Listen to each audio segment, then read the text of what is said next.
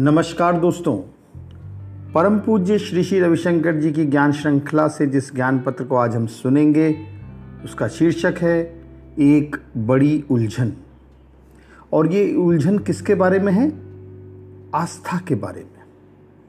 आस्था बड़ा भावुक विषय है, लेकिन आस्था को समझना भी उतना ही महत्वपूर्ण है। गुरुदेव कहते हैं, यदि तुम में संपूर्ण आस्था है तो कोई प्रश्न ही नहीं। और यदि तुम में आस्था नहीं है तो फिर प्रश्न पूछने की कोई ज़रूरत ही नहीं है, क्योंकि उसके उत्तर में तुम्हें आस्था कैसे होगी?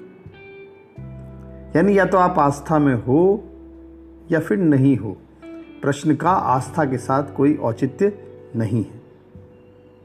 किसी ने गुरुदेव से पूछा, और उन प्रश्नों का क्या, जो हम आपसे संपूर्ण आस्था से पूछते हैं? गुरुदेव बताते हैं, अगर ईश्वर में तुम्हारी आस्था है, या तुम जानते हो कि कोई तुम्हारी देख रेख कर रहा है तो फिर प्रश्न पूछने की क्या आवश्यकता है? यदि आप बेंगलोर जाने के लिए दिल्ली से कर्नाटक एक्सप्रेस में बैठे हो तो क्या हर स्टेशन पर यह पूछने की आवश्यकता है कि रेलगाड़ी कहाँ जा रही है?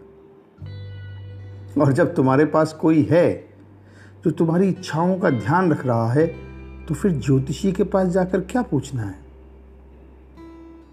एक और प्रश्न आया कि गुरुदेव, अंधी आस्था ब्लाइंड फेथ क्या है? गुरुदेव कहते हैं, आस्था आस्था है। अंधी हो ही नहीं सकती।